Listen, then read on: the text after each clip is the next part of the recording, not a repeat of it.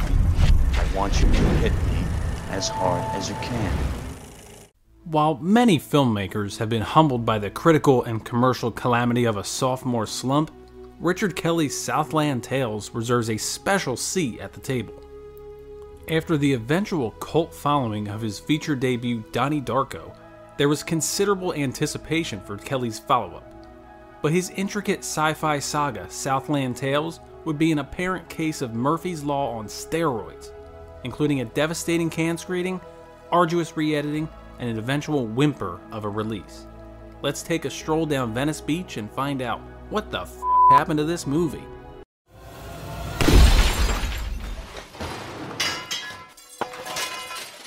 In 2001, young filmmaker Richard Kelly made his feature debut with the indie Donnie Darko, a serpentine sci fi thriller with Jake Gyllenhaal as a troubled teen trapped in a time loop. Its premiere at the Sundance Film Festival was uh, actually a bit of a disaster.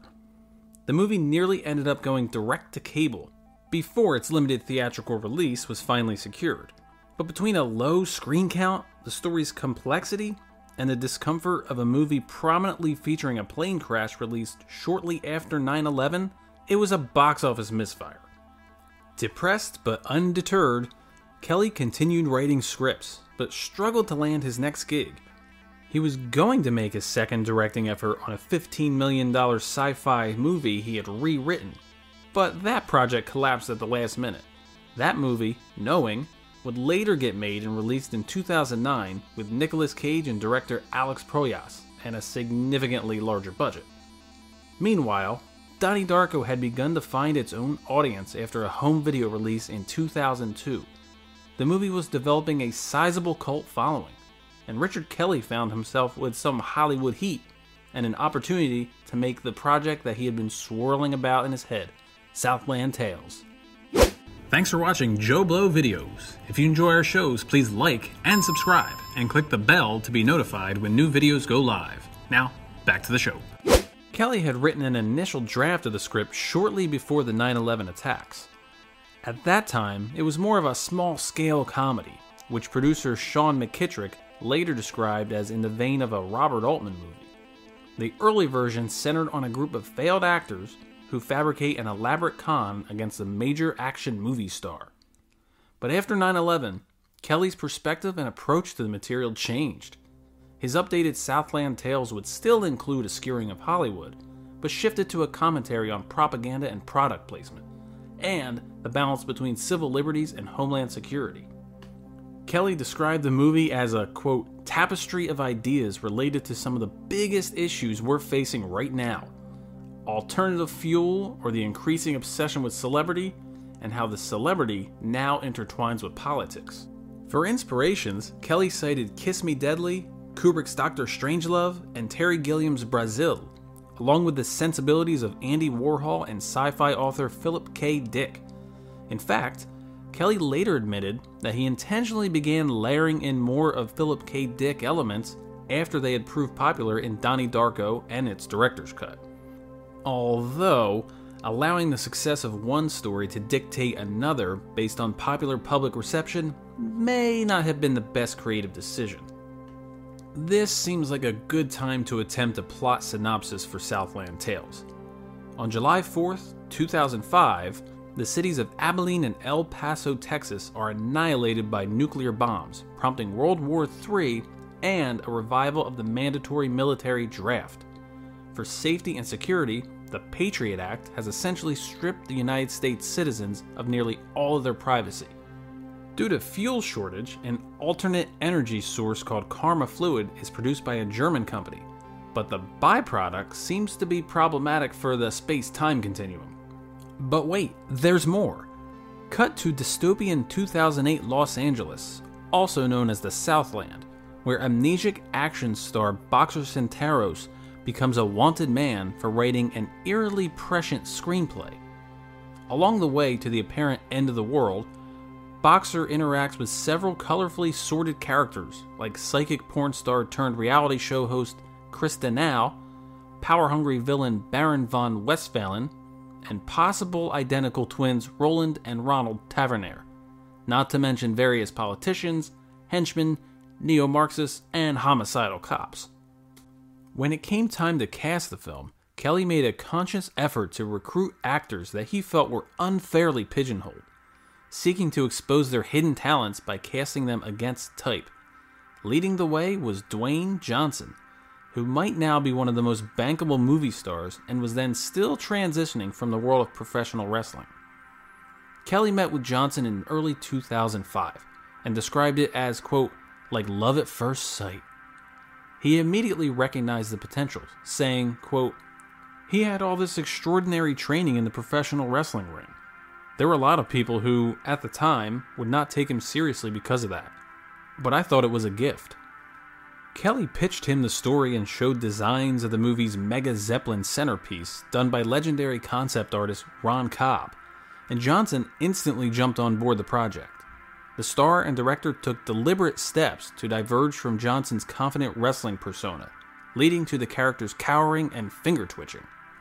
Further underscoring his evolution as an actor, Southland Tales would also be Johnson's first starring role to shed his The Rock moniker. The sprawling cast was filled out with an offbeat ensemble. For the role of Kristen Now, which Kelly described as Jenna Jameson meets Arianna Huffington, the director considered Jessica Biel and Jennifer Love Hewitt before casting former vampire slayer Sarah Michelle Gellar. Johnson's rundown co star, Seann William Scott, would play, separately but together, a police officer and a kidnap victim. Former SNL regulars Nora Dunn, Jon Lovitz, Cheri Oteri, Janeane Garofalo, and Amy Poehler would be joined by familiar character actors like Wallace Shawn, Curtis Armstrong, Zelda Rubinstein, and John Larroquette. Also among the interconnected cast of characters was pop star Mandy Moore as Boxer's wife, and Justin Timberlake as Pilot Abilene, a scarred war veteran who narrates the movie. Christopher Lambert would play a gun dealer, a role initially intended for Oliver Stone. Kelly would bring back his Donnie Darko actors Beth Grant and Holmes Osborne for key roles. And there's Bai Ling, Miranda Richardson, Will Sasso, and director Kevin Smith in heavy makeup for some reason. From various resources, the production collected a budget of around $17 million, which seems quite large for such a strange cinematic brew, but also not nearly enough for the ambitions of Kelly, who later said, quote, We needed 50, but we got 17, which was a major undertaking. Universal Studios would retain distribution rights. Principal photography commenced in August 2005 shooting all over Los Angeles, but with much of the film set around the Venice boardwalk. With such big plans and an extensive cast, but on a comparatively small budget, the crew would exhaust themselves hustling to complete filming in the allotted 29 days. Kelly, quote, was trying to keep the roller coaster on its tracks, leading to small windows of time to shoot scenes on location. One of those windows was with Justin Timberlake, who was only available for one day of shooting. His few hours expanded out to 16, while Kelly added more material and captured the musical fantasy sequence set to the killer song All These Things That I've Done, which, it should be noted, Kelly rehearsed and shot without first securing music rights, or even finding out if the budget could allow it, much to the chagrin of the producers. But luckily, he showed a cut of the scene to the band, who loved it so much that they agreed to license the song for a fee the production could actually afford. Principal photography on Southland Tales concluded at the end of October that year, leading to a long and laborious editing process that provided its own set of escalating problems. Out of perhaps youthful exuberance and wide eyed optimism, Kelly sent the organizers of the 2006 Cannes Film Festival a very rough cut of the film, fully expecting it to be denied entry. Much to his surprise, the organizers loved it and invited him to enter it in competition for the Palme d'Or, the festival's most prestigious award. Kelly quickly agreed and hastily stopped the editing process, which still required a number of digital effects, particularly for the climactic Mega Zeppelin sequence. Perhaps assuming that the Cannes audience would receive the unfinished film as positively as the organizers had, Kelly agreed to premiere Southland Tales at Cannes in May 2006. This would be a rude awakening. At a punishing length of 160 minutes, the version screened at Cannes was met with a resoundingly negative reception. With an average score of 1.5 out of 5 in all of the daily screenings, the film was the lowest scored entry in the entire festival that year. At the time, Kelly called the ordeal, quote, a very painful experience on a lot of levels, and feared his career might very well be over at just 30 years old.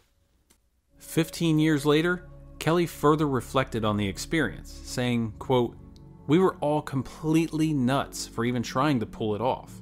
It was maybe destined to fail. We felt like we were minimizing the risk for such a provocative and complex project. The Cannes response was almost like a mortal wound. We'd been stabbed with a knife, and were just trying not to bleed to death. Following the catastrophic Cannes premiere, Universal backed out of its US distribution deal.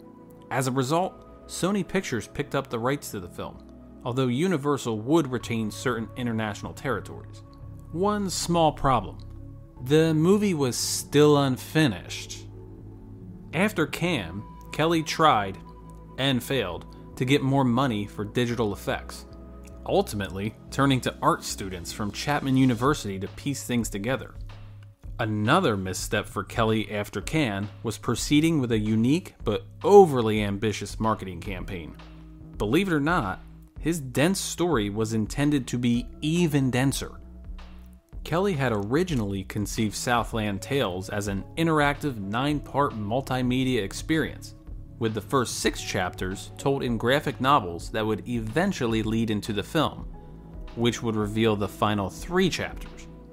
Kelly has expressed that the movie makes so little sense to people because they had not read the preceding chapters to fully contextualize events in the film. The plan was to release monthly novels up until the movie's release, with a corresponding website as both promotional tool and visual interactive experience. Once that project became too lofty, Kelly whittled the graphic novel chapters down to just three, which he worked on concurrently while making the movie, a schedule he said stretched him to the edge of sanity. The books did not get published before the movie's release, but Kelly acknowledges the folly of his experiences, saying, quote, It was definitely reliant upon the graphic novel transmedia prequel. I was perhaps incredibly naive or foolish enough to think that we could get people to read these books and buy these graphic novels, and that I could get a distributor to really get behind this. I take all the blame for that. But it's my nature. For the theatrical release of the film, significant edits were made after the apocalyptic Cannes premiere, and the result of that additional tinkering would debut at Fantastic Fest in September 2007. After another tepid audience response, the movie languished yet again, leading to anxious concerns for Kelly that his movie set in 2008 would be a period piece by the time it finally came out.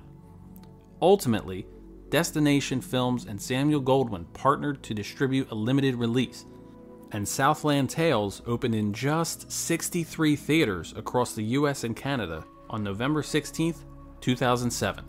Audiences were not prepared for or really interested in, the complicated comedy satire. Relative to its budget, the movie would be one of the biggest box office flops in cinematic history, grossing just $275,000 against a production cost of more than 17 million. The film also confounded many critics, who used terms like frustratingly incoherent and abstract crap although others did praise Kelly's austere ambition despite the jumbled results, even calling it a maddening masterpiece. In the years since the release of Southland Tales, Kelly has only directed one other feature film, The Box, an adaptation of a Richard Matheson short story. It was Kelly's only effort that grossed more than its budget at the box office. Just barely. That's not to say the filmmaker hasn't been busy writing projects like a biopic of Twilight Zone creator Rod Serling, and a possible Donnie Darko sequel that was prompted by a conversation with James Cameron. And much like Donnie Darko, Southland Tales has also found a substantial appreciation since its release. And given the real life events since Kelly made the movie, in many ways, his vision of the future and satirical spin on corporations and conspiracies and politics it doesn't actually seem all that outrageous.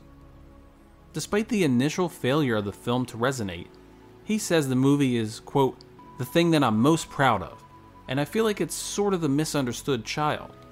He also stated that, quote, getting to work with all those actors was the greatest experience of my life. Kelly recently revisited the movie for a restoration Blu ray release, complete with a new narration from Justin Timberlake. And even after all that, he still considers it a work in progress, saying, quote, Neither the Cannes nor the theatrical cut is fully satisfying in my mind. So he isn't entirely done with Southland Tales, and hopes to somehow continue or expand the story as a prequel or streaming series, even possibly figuring out a way to bring back Dwayne Johnson, now one of the biggest movie stars on the planet. As he said in a 2021 interview, quote, I'm not going to ever give up on it. I'm going to keep pushing for it for the rest of my life or until everyone gets too old. As it seems, even after such a difficult journey, apparently there are still more Southland tales to tell. Let us know your thoughts. Leave a comment in the comments, and thanks for watching.